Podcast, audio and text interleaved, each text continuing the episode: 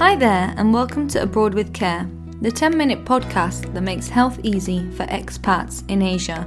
My name is Andrea, and every day I help expats make the most of their life abroad. With this podcast, you will finally get the practical answers you need on budgets, hospitals, maternity, and many more topics. Twice a month, leading experts will share advice and tips to help you protect yourself and your family. This podcast is created in partnership with April International, a leading insurance services group supporting expats when it matters. As expats, we have seen our relationships be dramatically affected by the COVID pandemic.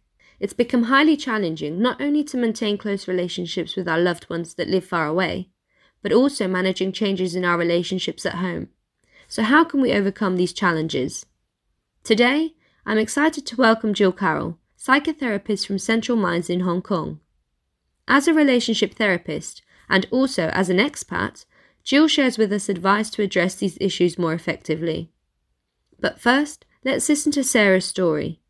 Sarah moved from France to Hong Kong four years ago, and she hasn't been able to travel back home to see her family and friends since the beginning of the pandemic. As many expats, of course, have been uh, impacted by the, the whole COVID situation. Uh, It's been, of course, like complicated because uh, what we used to take for granted, such as crossing the border to go to China to see some friends or to, to work or uh, go back to see our family like twice a year, it's been completely like stopped. You know, you have uh, the fear of the virus, of course, uh, the fact that uh, we have a lot of uncertainty at the moment. On my side, like, for example, my two parents got uh, COVID uh, in France. So, yeah, definitely it's been complicated. I remember like... Uh, back in December twenty twenty, at some point, I was I was really feeling I wanted to go back, like uh, travel back in France, but we couldn't because of the three weeks quarantine back in Hong Kong. And at that certain period of time, I remember like I'm actually really stuck in Hong Kong, and uh, this is something I haven't been experiencing before. But definitely, yeah, the, I think the, the main thing is to put things in perspective uh, and uh, hoping for like better days, uh, and also take this time. Uh, to think about like your situation before the COVID, uh, things that you actually were doing that you would like to stop doing or start doing, and think about your overall situation. On my side, for example, I, I took some time at last uh, last year, December twenty twenty, to think about my professional career. I decided to take on a new opportunity at beginning of two thousand twenty-one, so I started a new job uh, three months ago. I'm sure that Sarah's story resonates with so many of you. Hi, Jill. Hi, Andrea. Hello.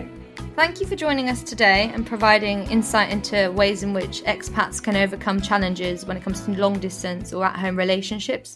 So with the pandemic, it's become increasingly difficult for expats to manage long-distance relationships with family, friends, and even partners. In what ways has the pandemic affected our relationships with the people we love and who live far away? Um, good question, Andrea. Uh, it's actually, there's been a variety of responses to the to the impact of the COVID pandemic that I've seen um, from people that I know. Um, and these have really ranged from people expressing feelings of helplessness, isolation, you know, a lack of control, so leading to feeling powerless um, because they've been able to, unable to travel to see loved ones. And some have actually experienced feelings of grief, loss of relationships and familiarity. But interestingly, while some have felt physically disconnected from their families, uh, they've become more connected through different forms of communication. So I know it doesn't replace seeing people in person, but they've been talking about building stronger connections. And one person said that they haven't spoken to their family so much since the pandemic started.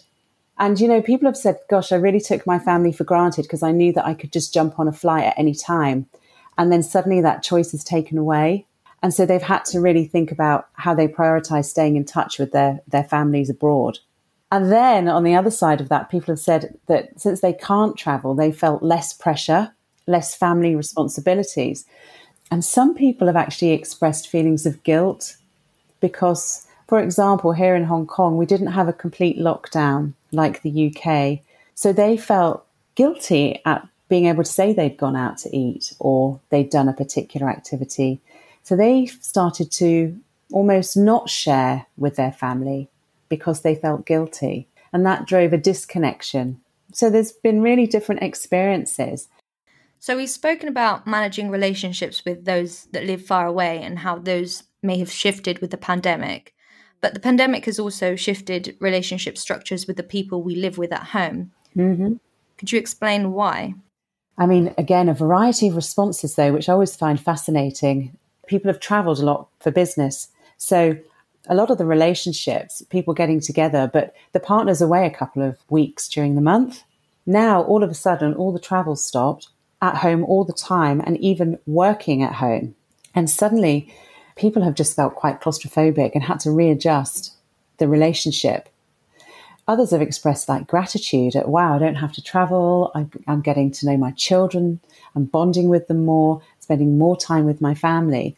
And then we've got the, the partners that are feeling quite frustrated by their partner's continued presence in the home and coupled with working from home. So what's happened is the work-life balance has also been impacted.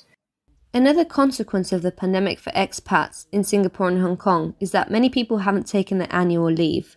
What can the impact of this be? So what's happened is they haven't had a break and they're really tired. And companies yet still want employees to take their annual leave. So people are exhausted, stressed, small things become massive. Um, and they're saying, you know, I'm going to take time off, but I'm already spending all my time with my family. What am I supposed to do? So I really think it's a mind shift. Okay, you're going to take time off. So how are you going to resource yourself? What are you going to do with this time now? And I think learning to resource ourselves without having to travel is a new way that people are learning um, because we can't pour from an empty cup, Andrea. Yeah, you've raised some very interesting points. Um, on that note, what advice and tips could you share to help overcome these challenges? Quite a few things that uh, people have found is that this um, pandemic has just forced them to slow down.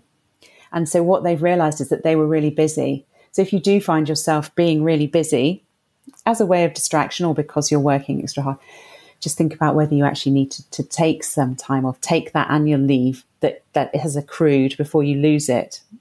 I don't know, take up a new sport, take up a new activity, find different ways to stimulate yourself, um, manage your sleep routine in a more resourceful way so that you can deal with the challenges better. Here in Hong Kong, we've had restrictions, but we haven't had lockdowns. So uh, look for new events, new social groups to feel connected to other people if you can't feel connected to your family. Um, reevaluate your priorities. Who do you want to call and make contact with? Uh, you can practice gratitude. Like, what is it that you do have that you appreciate? Because if we're always looking at the things that are bringing us down, that's the only things we focus on. Yes, taking time for oneself to explore new activities or even to find a new job as Sarah did. So you also talked about how our relationships at home have been impacted or even damaged by the pandemic. What's your advice to overcome this?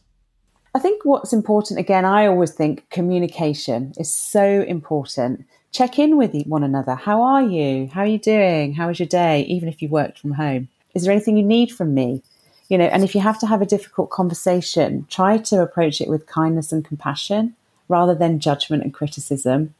Knowing that we need to resource ourselves in different ways. So some people like to just be on their own and then they really resource themselves. And so if you're with your partner and you say, I just want to take myself off to another room, it's not a rejection. It's just you need that time to resource yourself. Whereas other people love being surrounded by others and they get their energy there. It's the negotiating this.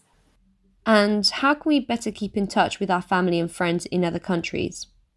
Well, it can be a quick WhatsApp message. It can be a long email. It can be a Zoom chat. It can say, hey, I'm just about to make a cup of tea. If the time zones are right, why don't you make one and let's have a chat? I've heard people that they, you know, you can get apps like Scrabble apps or quizzes and they've linked in with family members around the world. And then, you know, one will wake up and do a Scrabble word. And then when the other one wakes up, they do a Scrabble word. And it's just a way of connecting with each other. What about taking care of ourselves? You mentioned that many people feel more anxious. What can we do when facing this situation? Check in with yourself. And if you're feeling stressed, just think about whether you need anything from a partner in that moment. Think about any negative thoughts that you're having. Check them out with evidence. If you need things from people, just ask, because people aren't mind readers. The other thing is limit your time on social media. I think that if we're scrolling endlessly through Twitter, ask yourself what it is that you're doing. What are you looking for? What are you distracting yourself from? Getting out, exercise is always really important. It helps our mental health, our well-being. There are apps that are available. Calm, Headspace, ten percent Happier is a good one. Moodfit, podcasts like ten percent Happier as well. Great stuff on YouTube, uh, a progressive muscle relaxation, guided imagery, all ways to kind of regulate your nervous system. Mm, those are some great podcasts and apps that you can use at home and in your own time. Um, I think one of the great points that you've mentioned is really the communication. Learn to communicate effectively with your family or your partners, whether you live with them or whether they're abroad. Um, you need to learn to talk about your wants and your needs. And I suppose now it's more important than ever to really find these ways to keep or build on the connections with your friends, your family, and even your partners. Thanks, Jill. Thanks again for joining us today. Oh, thanks for having me on. Thanks, Andrea. Thank you for listening to Abroad With Care. Make sure you subscribe to the podcast so that you don't miss out on any health-related topics. Your friends may have the same questions as you, and you can help them out by sharing this episode with them. Do you want to know more regarding health insurance? April International is here for you. Find out more information at asia dot april dash international dot com.